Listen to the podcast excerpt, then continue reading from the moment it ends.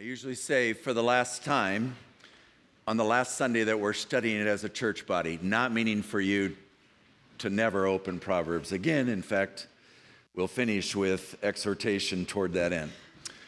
We as a church family have spent about the last 4 months of our lives when we've gathered here on Sunday mornings to studying what we might call the top 10 topics in the book of Proverbs, at least highlighting them very, very quickly. Probably have noted hundreds of truths from that book.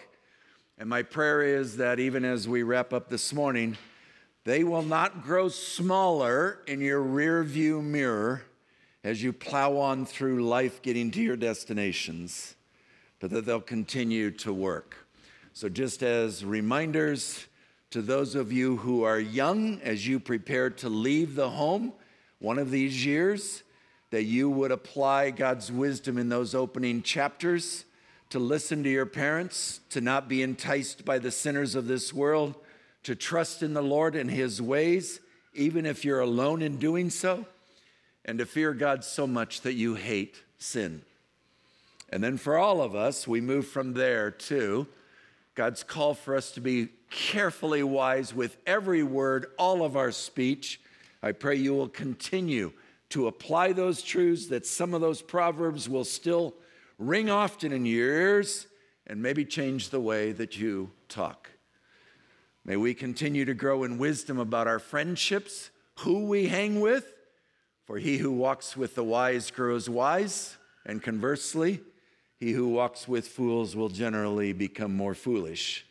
But also just in how we conduct those friendships, that they would be more Christ-like. That God would continue to humble us, for pride is the greatest obstacle to God's wisdom truly taking over us. And then we started to step into, at least for most of us, some pretty big territory or pretty big topics. Our marriage relationships, our home forming, our parenting, our family forming, our sexual drive and desires, and the call from God to be pure in all of that. All of the ways that we work, not only vocationally, but all of the ways that we're using our minds and our bodies to produce things, whether at home, in the vocation, in the business world, in the sports world, in the music world, in other ways that we are working more and more like Jesus Christ. And then last Sunday and spilling over today a little bit, that we would continue to grow to see money and wealth and richness and poorness through God's lens, not our own. So as fast as we went last week, as many verses as we looked at, we didn't quite finish. I just decided that rather than jam that last thought into an already jam-packed sermon, that we would take the risk. Some people won't be here this Sunday that were here last Sunday. Some people weren't here last Sunday and will not have the full context, but we'll take it, make the most of it, and then, Lord willing, finish out with a couple of other thematic looks through the book relatively quickly, jam-packed, but I hope really rich. Then next Sunday, Psalm 1, following Sunday, the one another's, and then the Sunday after that, I think, Lord willing, opening the book of Colossians for the fall and winter months. Would you bow with me now as we touch and talk about God's holy word? We reiterate the prayer, Lord, that we just sang. Show us Christ. Show us Christ. Show us his work. Show us, even through all of these principles, him and the Father and the Spirit guiding and pointing us toward both of those. So, Holy Spirit, open our eyes and our ears that we might see and hear wondrous things in the word of God, I pray. Work powerfully through these truths to sanctify each of us, to make us ever more like precious Jesus Christ, that we might reflect him, manifest him, adorn the gospel, and glorify you. We ask in your name. Amen. So, first of all, finishing up on money. Of all the things that Proverbs addresses about what we are to do with our money, perhaps its heaviest emphasis is that God wants us to not hold it selfishly, but in many ways to give it away. Not in these tiny Scrooge-like little increments, but abundantly, generously, imitating our Lord and his lavishing nature on us and acting on his behalf toward two particular groups, the materially poor and other believers and churches. So first of all, some proverbs on God's desire for us to be generous to the materially poor. And certainly in our culture, it's complicated with so many who are misusing and deceiving and wrongly using and harmfully using gifts that are given to them. We need to be careful that we are discerning and not just shutting the door on something that is the heart of God. Proverbs 14:21, whoever despises his neighbor, in other words, is a sinner. In other words, it's sin to be hard-hearted toward our neighbors, to be uncaring, to be unsympathetic, to just figure they've worked, that's what they've gotten, that's their due in life. Tough situation, tough draw, tough beans. I'm sure glad I've got everything I've got. But blessed, there's a beatitude, blessed is he who is generous to the poor. 19:17, whoever is generous to the poor, and here's an intriguing wording, lends to the Lord, and he will repay him for his deed. In other words, if we trust God enough to be generous to others with his heart, with his leading, he sees that it comes back, that blessing is poured back on us. Proverbs 22:9, whoever has, and here's a cool description, has anybody ever said this of you? Certainly hasn't of me. He who has a bountiful eye, he who has an eye to be generous, to be bountiful, to be benevolent, to be giving, will be blessed. It's the heart of God, for he shares his bread, what God has given him, his daily allotment, with the poor, whom perhaps God has not given as much to. 21:13, whoever closes his ear to the cry of the poor will himself call out and not be answered. Perhaps a great case study of that is the disciple named Judas Iscariot. Right there amongst the generous Jesus, stingy about that money being going to somebody else. We know because he was pilfering it. And when it came to the agonizing decisions that he made, and he sought some kind of alignment and help with the religious leaders in betraying Jesus, called out and had no one to answer. Proverbs 14:31, whoever oppresses a poor man insults his maker.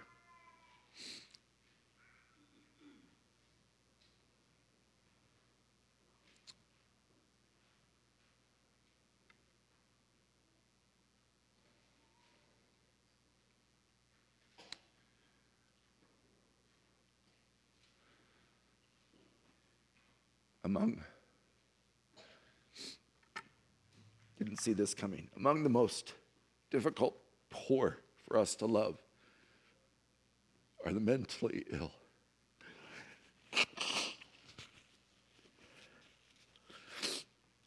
But for us to oppress them, which might mean simply not lifting a finger to help them in any way ever, insults the maker. But he who is generous to the poor honors him.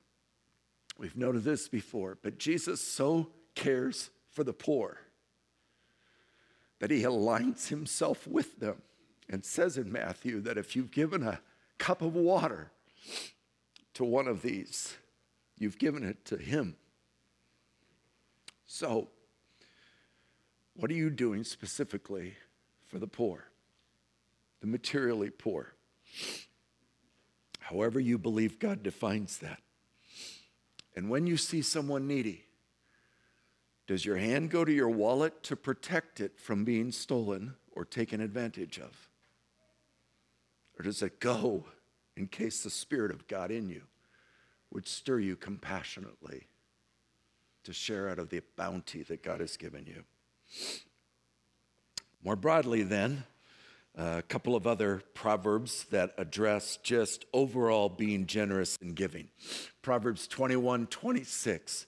The righteous, the ones who have received the righteousness of Christ and are seeking now to become like Jesus, gives and does not hold back. Not self-centered, not stingy. Don't see it as mostly for me.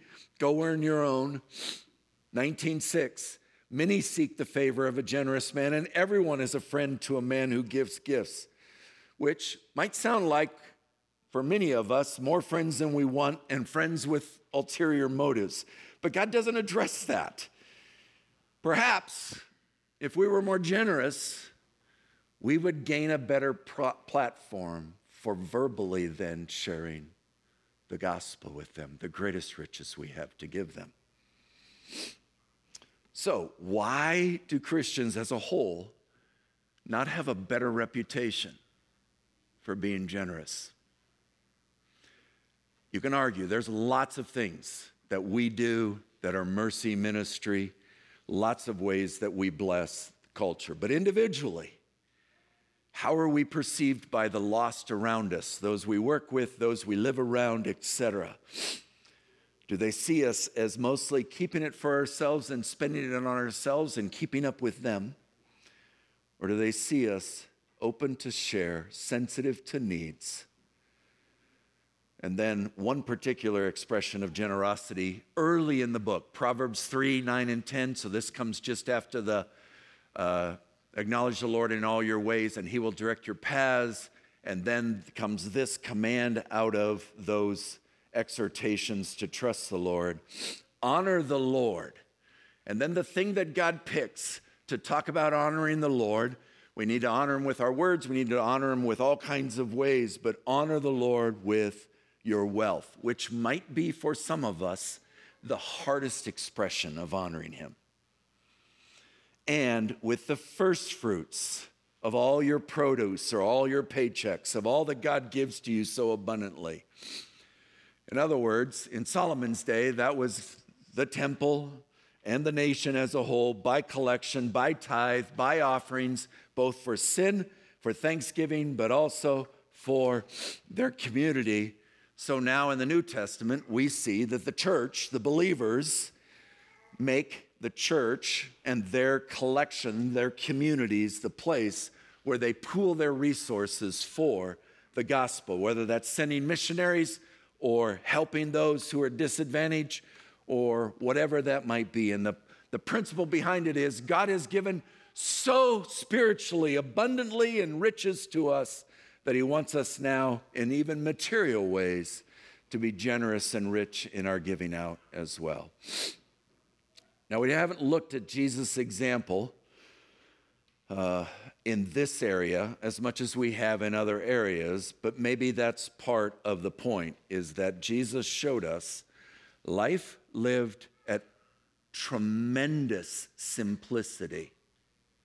Talk about a minimalist, is a richer life in so many ways than a life of luxury like we have. He didn't tell us having a lot of money is sinful, but he just showed us by his life that you can be completely unconcerned about money and where the next meal is going to come from, and just be actively on mission for the Lord, and know that even as you give away, God will repay and provide. So I love Ray Ortlund's short little, we'll have a number of his short little one-liners here. Wisdom makes us sacrificial, like Christ. And it's just intriguing to me. I shamefully know the answer to this question from my own life. But if God gave you the same amount of money, and let's go ahead and adjust it for inflation, if God gave you the same amount of money as he gave his son to live on this earth, would you be happy? Satisfied? or wishing you had more, or perhaps taking away from something he has called you to do in order to make that. It's just challenging to think about the contentedness of Jesus with the absolute, almost poverty-like for most of us, wealth that he had. And then Proverbs 11:24, one gives freely, yet grows all the richer. Another withholds what he should give. Notice that word, should give, what God is stirring in his heart and calling him in his word to be generous with. And the result is he only suffers want. It's a mind-bending paradox, isn't it? Giving freely, giving it away makes us richer. And hoarding it selfishly makes us poorer. Ortlund again. Selfishness is poverty. Generosity is wealth. Do you believe that? All right, New Testament. And just first of all, in this area of generosity, this is a lot of words on the screen. I recognize that. I'm hoping the colors help with speed reading a little bit, but this is such a loaded text. I want you to hear how much God stirred the heart of Solomon to write about this, and 2,000 years later stirs the heart of Paul, 1,000 years later, stirs the heart of Paul to write about this as well. Notice the similarity in so many of these proverbs. Whoever sows sparingly will also reap sparingly, and whoever sows bountifully will also reap bountifully. Each one must give as he has decided in his heart, not reluctantly, not under compulsion, like other people are going to find out I gave the least amount of anybody. Not out of those false motives. God loves a cheerful giver. And here's an interesting incident to think about. When Jesus observed the widow putting her last 2 pennies in the temple offering, he did not stop her and give them back to her or give her more money. He praised her for worshiping God with everything she had and trusting her God that he would provide for her, even when she gave her very last pennies. So the promise of verse 8, God is able to make all grace abound to you, so that having all sufficiency in all things at all times, is that comprehensive enough? You may abound in every good work. And every good work includes, in this context, generously giving your money away, even when you may be short yourself, knowing that God will make all grace abound. And then it points us in verse 9 to the fact that God has distributed freely. He has given to the poor. And so now in verse 10, he supplies seed to the sower, that's you and me, and bread for food, will supply and multiply your seed for sowing, back to the opening principle, and increase the harvest of your righteousness. And now I love this line in verse 11. You will be enriched in every way. Why? For your earthly happiness? To be generous in every way, which will produce thanksgiving to God. And then a couple sentences later, thanks be to God for his inexpressibly good, abundant gift to us. And then now we're backing out the camera and just very quickly noting a couple of New Testament principles just while we're on money. And then I'll stop beating you with these messages. But it's such a God for us, such a challenge to our love for God. So let's just hear afresh, first of all, the words of Jesus in Luke chapter 12. Take care, or be very, very, very, very, very, very, very careful.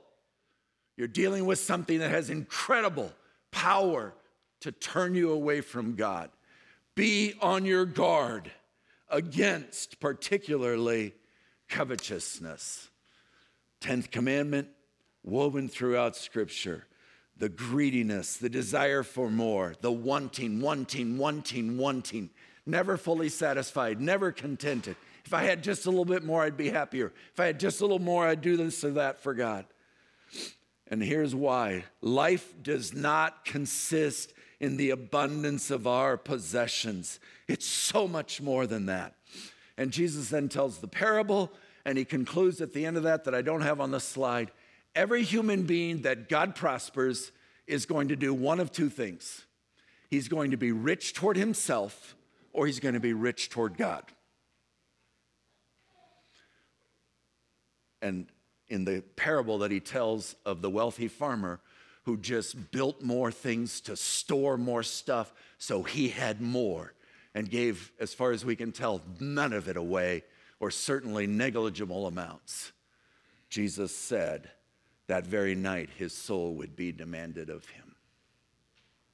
And then Paul, writing to Timothy in 1 Timothy, and this is a passage that should fill us with trembling, and I've woven in Ecclesiastes 5 as well, which is Solomon's writing, just wanting you to see how all of these texts by God are speaking to this. So, short little line, first of all, in 1 Timothy 6:6. We know it. We probably all could recite it. Godliness with contentment is great gain, or the most profitable position that we can be in, is to be contented and to be godly. That's the richest kind of people. And then I'm going to interject here Ecclesiastes 5, and we'll come back to 1 Timothy. And here's why that's such an important principle. He who loves money will not be satisfied with money, nor he who loves wealth with his income. And then Solomon's word that he uses so much, this is vanity, this is meaningless. It's so meaningless to just keep chasing after this unsatisfied. And here's why. When goods increase, they increase who eat them. In other words, the more money you get, the more money you spend, the more ways you find to consume that wealth. And what advantage has their owner to see them with his eyes before they're gone? Sweet is the sleep of a laborer, whether he eats little or much, but the full stomach of the rich will not let him sleep. Because there's more money to be made. This is a grievous evil, Solomon says. Not just an evil. This is a heart-wrenching evil that I've seen under the sun. Riches kept by their owner to his hurt. All right, now back to 1 Timothy, the rest of Paul's explanation here. Here's why it's so good to be godly, no matter what your financial condition. We brought nothing in, we take nothing out. If we have food and clothing for today, with those we'll be content. And then comes this scary warning of why we should run in the other direction. Those who desire to be rich, those who just are never content, the aching thing in their heart all the time, the things they think about most of their days, is always dreaming of making a little more money, getting a little bit more, buying the next thing, owning the next thing, having more. More is better. More is always better. Fall into temptation, into a snare, is he saying it enough different ways? Into many senseless, in other words, stupid, foolish, because I didn't have to do it, and harmful desires that plunge, what a verb, plunge people into ruin and destruction. So Solomon uses strong language. Jesus uses strong language. Paul is using strong language. Are we getting the message? Let's not be fools who think we're strong enough to not get sucked into the quicksand. We won't be victims. And so Paul reiterates, same idea that Solomon wrote about. The love of money is a root, is a cause, is at the core of all kinds of evils.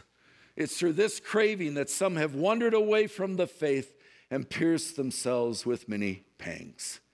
And now the response that God calls us to is, O you, O man of God, O you godly ones, be content and flee these things. Don't toy with them. Don't be Lot's wife. Don't keep looking at them. Flee, run in the opposite direction, and pursue in their place righteousness. Here comes the word again. Godliness, that's how verse 6 started. Faith, love, steadfastness, holding the course, undeterred, and gentleness. So, God has such a different view on money and riches and wealth than we do, and what our world does, and so let's be ever more transformed by God to discern that it be a blessing to us and not a curse that poisons us. All right, done with money. You can relax. Probably not. Lots of topics we could go from that I'm just choosing at this point to end Proverbs and not do. Anger, alcohol, jealousy, envy, gluttony, the heart, emotions, justice, self-control, meddling in all kinds of other relationship things, leadership principles for kings and other leaders. All kinds of ways we could easily go the rest of the year and not exhaust the topics. Maybe someday we'll get back there, but in case we don't, in case this is the last conclusion ever on studying Proverbs, here's how I want to spend the remainder of our time. One, looking at the foundational truths about God and about Christ that Proverbs points at, particularly highlights. And secondly, a Proverbs-filled urging for all of us to pursue Proverbs wisdom more and more. So first of all, Proverbs highlights attributes of God, truths that should profoundly shape the way we look at him. So I think one of the dangers of the way we read Proverbs is we look for us. What am I supposed to do? Give me advice for me to figure out life. And God is always calling us first and foremost, bigger, look at me. Look at me as you look at life and figure out what you are to do. So God is woven throughout this book more than I realized, and I just want to exhort us to note those things when we're in the book of Proverbs and not gloss over them too quickly. First of all, Proverbs makes a unbreakable correlation between how well we know God and how wise we become. Maybe clearest in Proverbs 9:10. The fear of the Lord, which reiterates chapter 1, verse 7, the opening statement after the introduction. The fear of the Lord is the beginning of wisdom. But notice the tie-in now. And the knowledge of the Holy One is insight. Those two factors together are the foundation out of which all wisdom from God flows. Wiersbe, you can make a living without knowing many things, but you cannot make a life without knowing God. Now, we know, but reminders that the only way we know God, the only way knowledge is even possible of him is through faith in his son, Jesus Christ, and what Jesus Christ has done, and our recognition of the necessity of that and our trust in him. To know God, first and foremost, is to know Jesus Christ. God the Father wants us to know him, or we could say them, the persons, the Godhead, and invites us into communion with him and fellowship with him. Love James 4:8. Draw near to God. That is a command and it is an invitation. And then comes this exhilarating response promise, and he will draw near to you. God wants us to know him and be near him, to know everything we possibly can about him. He invites it. God the Son worked. So God the Father wants, God the Son worked through his life, his death, his resurrection, and even this very second in his right-hand position of the Father, mediating and interceding on our behalf for us to know God the Father better. I don't have this on the slide, but I love the way Jesus put it in John 14:23. He said to the disciples, and this is at the Last Supper, this is right after the washing of the feet, if anyone loves me, he will keep my word. In our context, we could say, if anyone loves me, he will live according to what Proverbs says and teaches. And my Father will love him, and we, plural, will come to him and make our home with him. Isn't that a beautiful description? Yes, ultimately in heaven, fully fleshed out, but even now in relationship. And then third, God the Father once, God the Son worked, and now God the Spirit works, present tense, in all those who know the Father and the Son to know them better and better and better. That's what the Spirit is doing, is pointing us toward the Father and the Son that we might know them in every way that we can. So life is either going to be about knowing God in deepening ways that ever more profoundly influence the hundreds of choices we're making every day, or it's going to be disknowing God, unknowing God, whether that's intentional rejecting, denying, ignoring, doubting. That also profoundly influences all the choices we're making every day. We will either live as if there is a no God or one not relevant to everything in our lives, or we will live and choose very differently because we know God and understand his profound relevance to everything in our lives. So remind you again of Spurgeon's great line, if we were just greater students, studiers of God, how much happier, and I'll put in the Proverbs application, how much wiser we would be. So how does Proverbs teach us to know the Holy One in such a way that we fear him? The two things that Proverbs 9:10 combines. So we're going to roll quickly here.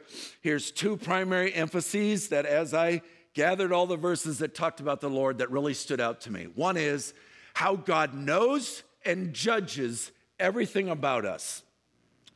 5:21, a man's ways are before the eyes of the Lord. He ponders, he examines, he thinks about, he holds them accountable, all of his paths. 15:3, the eyes of the Lord are in every place, keeping watch on the evil and the good. 16:2, all the ways of a man are pure in his own eyes, but the Lord weighs the spirit. 17:3, the crucible is for silver, the furnace for gold, both of them refining by heat, and it's the Lord in the same way that tests hearts. And 20:27, the spirit of a man is the lamp of the Lord, searching all his innermost parts. Remember how Solomon emphatically concluded that complex book of Ecclesiastes. The end of the matter, the end of everything, the end of all the philosophizing I've done. All's been heard, all the cards have been played, everything's been put out there. Here's what it ought to lead to. Fear God and keep his commandments. That's the duty of man. 4, here's why. This is the closing line. We often end at verse 13 as if that's the last line. 4, God will bring every deed into judgment with every secret thing, whether good or evil. Pretty comprehensive. Second reason for us, or second way that we know the Holy One in a way that produces fear within us, is how God sovereignly controls everything about our lives and everything about the entire universe and all things that are going on. Now, there's a lot here. 10 times in the second half of Proverbs, 10 times in the second half of Proverbs, these truths come out in some nuanced way. Here we go. 16:1, the plans of the heart belong to man, but the answer of the tongue is from the Lord. In other words, we can plan, we can go hard to accomplish all the things that we think we're supposed to accomplish, but God always has the last word. Derek Kidner, God has not merely the last word, but the soundest, the best, the wisest. Proverbs 16:9, very similarly, the heart of a man plans his way, but the Lord establishes his steps. 19:21, many are the plans in the mind of a man. Oh, do we plan? But it is the purpose of the Lord that will stand. 20:24, a man's steps are from the Lord. How then can a man understand his way? Because God has orchestrated it in profoundly mysterious ways. We always want to know more. We always want to know why. And God just simply says, you're going to have to do a lot of this without knowing that, and you just trust by faith. My goodness. Keep going. Proverbs 16:3, the response then should be that we commit our work, our plans, our ways, our path to the Lord, who's superintending it all, and that's when our plans will be most established. 16:4, the Lord has made everything for its purpose, even the wicked for the day of trouble. 16:33, the lot is cast into the lap, but its every decision is ultimately determined by the Lord. 21:1, king's heart is a stream of water in the hand of the Lord. Doesn't matter how powerful he is. God will turn it wherever he will. 21:30, no wisdom, no understanding, no counsel can prevail against the Lord's wisdom, understanding, and counsel. 25:1, it's the glory of God to conceal things, the glory of kings to search them out. And 31:31, the horse is made ready for the day of battle, but the victory belongs to the Lord. Lots we could talk about here. It's an immensely complicated topic, but I love Spurgeon's simple way of simply saying, for the Christian, for the believer, for the one who trusts in God, the sovereignty of God is our pillow every single night that we can rest our head in and feel complete peace. All right, time is killing us. All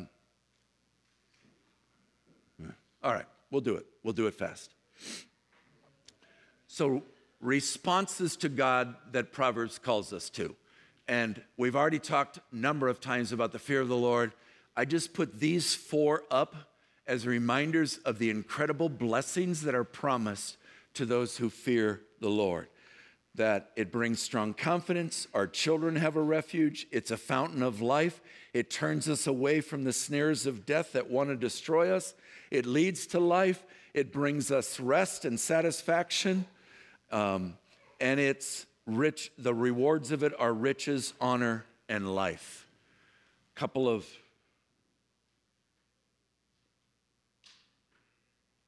Go one more slide, would you? Okay, go back. Sorry. All right, I left one off. Would you squeeze in there after Proverbs 18:10, and before you start reading those quotes, just bear with me. I think it's a profound proverb. Here's what it says, and look there if you can. By steadfast love and faithfulness, iniquity is atoned for. Whoa. Does that sound like works righteousness, maybe? Like if we're faithful enough, if we're steadfast loving enough, our iniquity will be atoned for. Well, here's how Christ is woven in. Who is the one who has steadfast love? We just quoted in Psalm 117 last Sunday to open our service. We sing about it probably half of our Sundays. The one with faithfulness and steadfast love is our Lord Jesus Christ. And he's the one who has atoned for our sin. So even our salvation, even the work of Christ is meant, the second half of the proverb, and by the fear of the Lord, one turns away from evil. So even the work of Christ is intended to produce fear within us that turns us away from the very evil that Jesus Christ has atoned for. All right. The better you know God, the more you fear him, the wiser you become. And conversely, the less you fear God, because the less you know God, the more you will hamstring your ability to ever be truly wise. Okay, the quotes. Anthony Salvaggio. Actually, go one more slide. Sorry, this is my bad. Go back. Okay, I lost the slide somewhere in there. Let me give you four more references of responses that Proverbs speaks that we are to have toward God.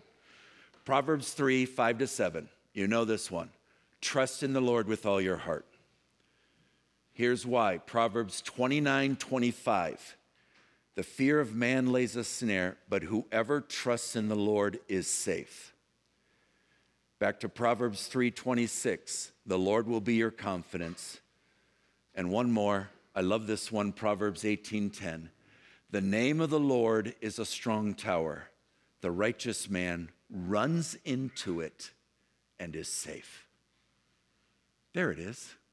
Where'd that come from? Was that up there? Sorry. Okay. Two closing thoughts by man, not nearly as important as all the rest. But Anthony Salvaggio, as you continue on the journey through the maze that is your life, remember always that you are not alone. Your Father is with you. He is counseling you with his wisdom. He's providing light on your path. He is leading you inexorably to himself. That is the true end of wisdom, and that is the end of a Proverbs-driven life. And then just last night, a meme on Instagram. Can anything good come from Instagram? Yes. A lot of evil can, but some good can. And here's one, a quote by John Piper. God is pleased when his children walk into difficult situations with confident hope that their strong, wise Father will help them every step of the way. So, Second big thing is just all that Proverbs says about the Lord. Closing thought for today. I have no idea how I'm going to do it in time, but here we roll. Keep studying Proverbs. So for about 12 Sundays, we've shoved it under your nose, right in front of you, told you to turn there, walk through. You've heard a lot if you've been here, but it's not nearly enough. I hope it's just a whet your appetite kind of a thing. Keep studying. You need hundreds of more reps in the book of Proverbs and in all the rest of the counsel of God. So, several thoughts very quickly. In the negative, Proverbs 19:27, if you cease hearing instruction, if you stop taking the Proverbs in and the rest of God's word, you will stray from them. Proverbs 28:9, if one turns away his ear from hearing the law, even his prayer is an abomination. 13:13, whoever despises the word, which means not only hates it, but is apathetic toward it, who is half-hearted, who's ho-hum, who will take it or leave it, who has it some of the week but not all the week, it's whenever it works out, brings destruction on himself. But he who reveres the commandment will be rewarded. And then maybe a little more positively, Proverbs 16:20, whoever gives thought to the word will discover good, and blessed is he who trusts in the Lord and in the goodness of the Lord to give us all the commands and principles that he does. And then 19:16, whoever keeps the commandment keeps his life. And that's the closing conclusion of Ecclesiastes, remember, as well. So what Christ has done does not lessen the importance, next slide please, of this call to keep the commandments 1 ounce. In fact, the gospel, the good news of Jesus' massive work to make us righteous in standing, is impetus, intensifying fire for us to live these out even more. Love these 2 one-liners from Ray Ortlund. Wisdom is the grace of Christ beautifying our daily lives. And wisdom is the gospel of Christ reshaping us for royalty. So 2 final exhortations here. Proverbs 23:23, such an easy address to remember. Buy truth. Now, we can't actually pay money for it, right? It's free from God. But buy it in the sense of whatever you have to pay, time, investment, whatever, pay that. It's worth it. And don't sell it. Don't compromise. Don't give away that truth for something lesser. And then Proverbs 35:6, one of the last thoughts in the book. Every word of God proves true. He's a shield to those who take refuge in him. Do not add to his words, lest he rebuke you and you be found a liar. The book of Proverbs warns us so many times. This is just going to be a visual. I'm not going to read all of these. But look at all the different ways that Proverbs warns us. Don't lean on your own understanding. Don't be wise in your own eyes. In Proverbs 26, do you see a man wise in his eyes? More hope for a fool. Don't trust in your own mind. Fools do. Don't just go with the way that seems right to you. It could well be leading to death. And the way of a fool is right in his own eyes, and every way of a man is right in his own eyes. So I didn't count them, 7 or 8 times, sprinkled throughout the book of Proverbs. God just doesn't let us go very many chapters before reminding us, you are incredibly stupid if you're just going to try and figure out life on your own without God. Also, Proverbs commends, holds up before our eyes the beauty, the power, and the supremacy of worth of Proverbs, of wisdom that comes from God. Perhaps our biggest problem is we don't love wisdom. We don't value it enough. We say we do, but when our life is just lived out, we're too comfortable with our own thinking in most cases and rarely even pray about it, let alone think about what are all the different ways that God speaks to whatever issue this is that helps guide us through it. We veer so quickly into thinking we're actually wiser than we are. And so we don't desire deeply enough and we don't pursue deeply enough the wisdom of God. I had two people tell me this week, don't worry about going overtime. So if you're upset about going overtime, talk to them. I'll give you their names. Proverbs 3. So here's what I want to do. I just want you to hear how many times, and we won't do all of these, but some of them, how many times and in how many beautiful ways God calls us to want his wisdom. Proverbs 3. Blessed, happy, contented, here's another beatitude, is the one who finds wisdom and the one who gets understanding. For the gain from her is better than gain from silver and profiting from gold. She's more precious than jewels. And here's an incredible line. Nothing you desire can compare with the worth, the value of wisdom. Long life is in her right hand, and in her left hand are riches and honor. Speaking in spiritual ways. Her ways are ways of pleasant, and all her paths are peace. She is a tree of life. We talked about that in the first Sundays, that powerful word picture. Here's the tree of life in our lives right now. To all who lay hold of her, and those who lay hold her fast are called blessed. One chapter later, and I encourage you, I meant to tell you, turn here in your Bible and mark these. I think they're worth highlighting or starring. Proverbs 4, 5-9, 5 bulleted commands. Get wisdom, get understanding. Do not forget it. Do not turn away from it. Do not forsake it. And now come promises. She'll keep you. Love her. She'll guard you. Back to commands. Get wisdom, get insight. Prize it highly. Here's why. She'll exalt you. She'll honor you if you'll embrace her. She'll put a crown on your head, a graceful garland to beautify your life. Now leaf over to Proverbs 8, two different places in that chapter. Starting in verse 17, I, wisdom speaking here, which is Christ speaking here, I love those who love me, and those who seek me diligently find me. Riches and honor are with me, enduring wealth forever, eternal wealth and righteousness. My fruit is better than gold, even fine gold and silver.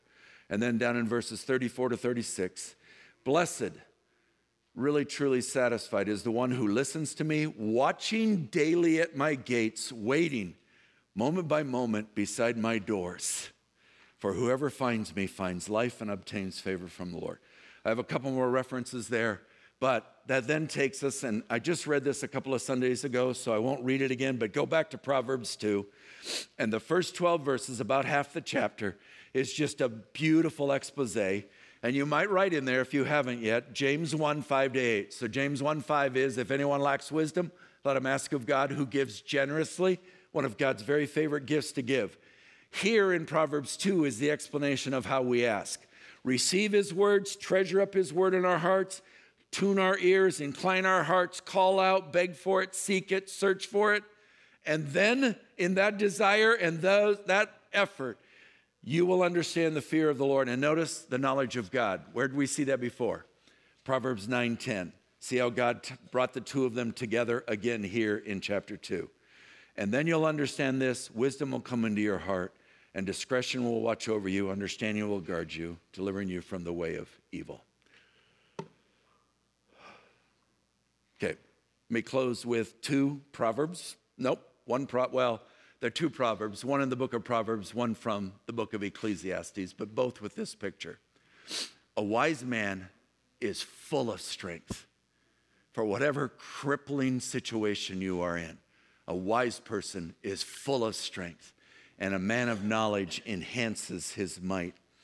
And then 7:9, wisdom gives strength to the wise man more than 10 rulers who are in a city. So my exhortations to you, keep reading and reading and reading and rereading and rereading the book of Proverbs and God's wisdom that is poured out, the wide-ranging counsel of God for life. But don't just read them dutifully. In other words, I don't know that reading a chapter of Proverbs a day is necessarily the best approach. What about just read until God strikes your heart with a thought? Stop, memorize, pray over, and ask God to bear fruit in your life for that. Like a chapter is like, it's like a sermon of Rob's. It's too much. So just work your way through it. Don't be in a hurry. Just soak and saturate. But repetition is a part of the way. So do it often, do it slowly, do it thoughtfully, do it prayerfully. Memorize as many of them as you can, because that's what the Holy Spirit works with. He pulls the Proverbs up that we put in our hearts and minds and uses them. So memorize them, think about them, pray over them. And as Proverbs exhorts us, teach them to others. Connect them to Christ Jesus. And I don't have this quote on a slide, but here's Salvaggio again. Jesus serves as the impetus for living a Proverbs-driven life. As we live wisely according to Proverbs, we're living like Christ. We are being conformed into his image, and we are reflecting his glory to the world around us. Hone in. We can live a Proverbs-driven life because Jesus first lived that life for us.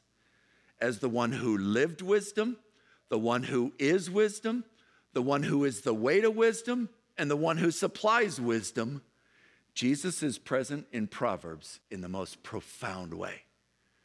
Don't read and study Proverbs Jesuslessly.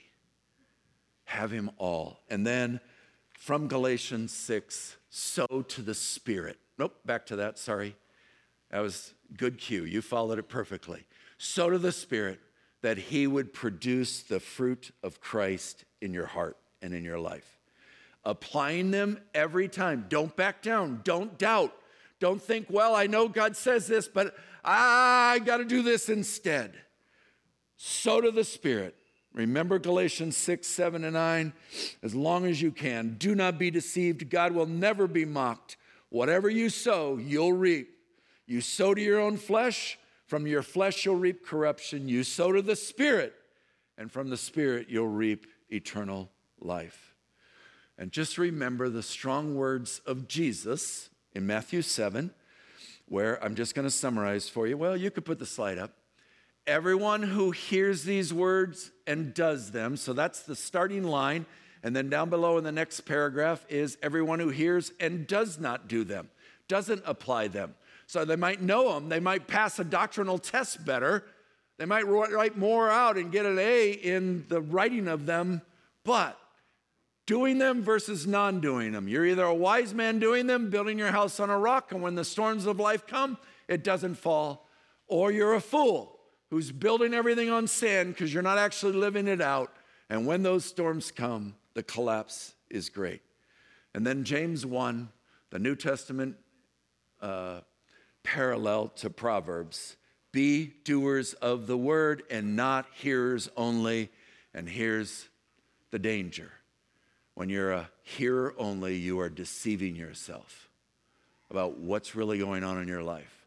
Be doers of the word. The one who looks into it, perseveres, keeps going in Proverbs for the rest of their life. Be not a hearer who forgets, but a doer who acts. He is blessed in his doing.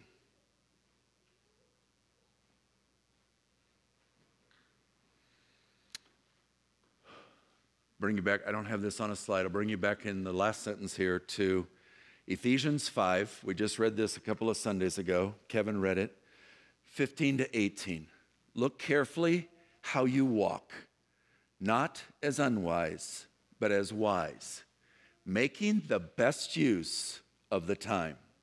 Not making good use of the time, not making better use than you used to make of the time, not better use than other people are making of the time. Make the best use of the time.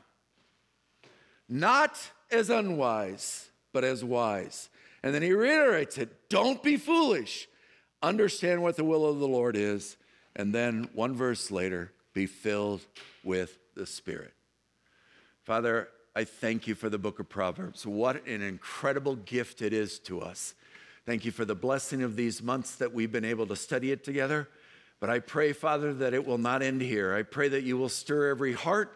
There's so much else in your counsel too, but don't let us neglect Proverbs, where you speak so practically. You show us your Son verse after verse and the beauty of his faithfulness. You warn us of how much death and destruction and damage awaits us in the foolish ways. God, keep sharpening us and using that and making us, as you call us to be in Ephesians 5, making the best use of every single day that you give us to live this life here for your glory until you come for us. We ask all of this in your name and for your glory. Amen.